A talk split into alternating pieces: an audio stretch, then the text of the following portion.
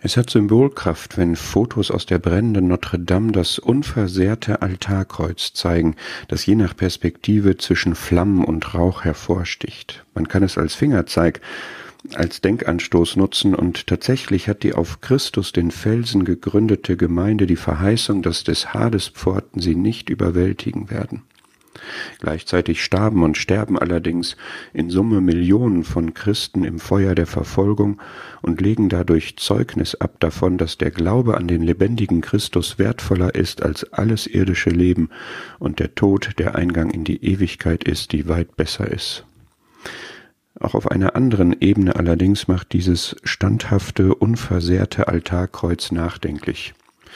Gefühlt ist das Kreuz des christlichen Glaubens nicht unbeschadet durch die Feuer der letzten Jahrhunderte und Jahrzehnte gekommen. Die Aufklärung, der Rationalismus, die Moderne, die Postmoderne, hat das Kreuz noch Bestand?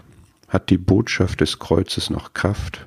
Ja, entschieden ja, denn der Mensch hat sich im Wesen nicht geändert. Sein Kernproblem, Gottes Ziele zu ignorieren und folglich zu verfehlen, was die Bibel Sünde nennt, ist geblieben und die Folge davon zeigt sich mannigfach im Privatleben, im Staat, im Wirtschaft, in der Gesellschaft. Aber das Angebot der Versöhnung seitens Gottes hat auch Bestand.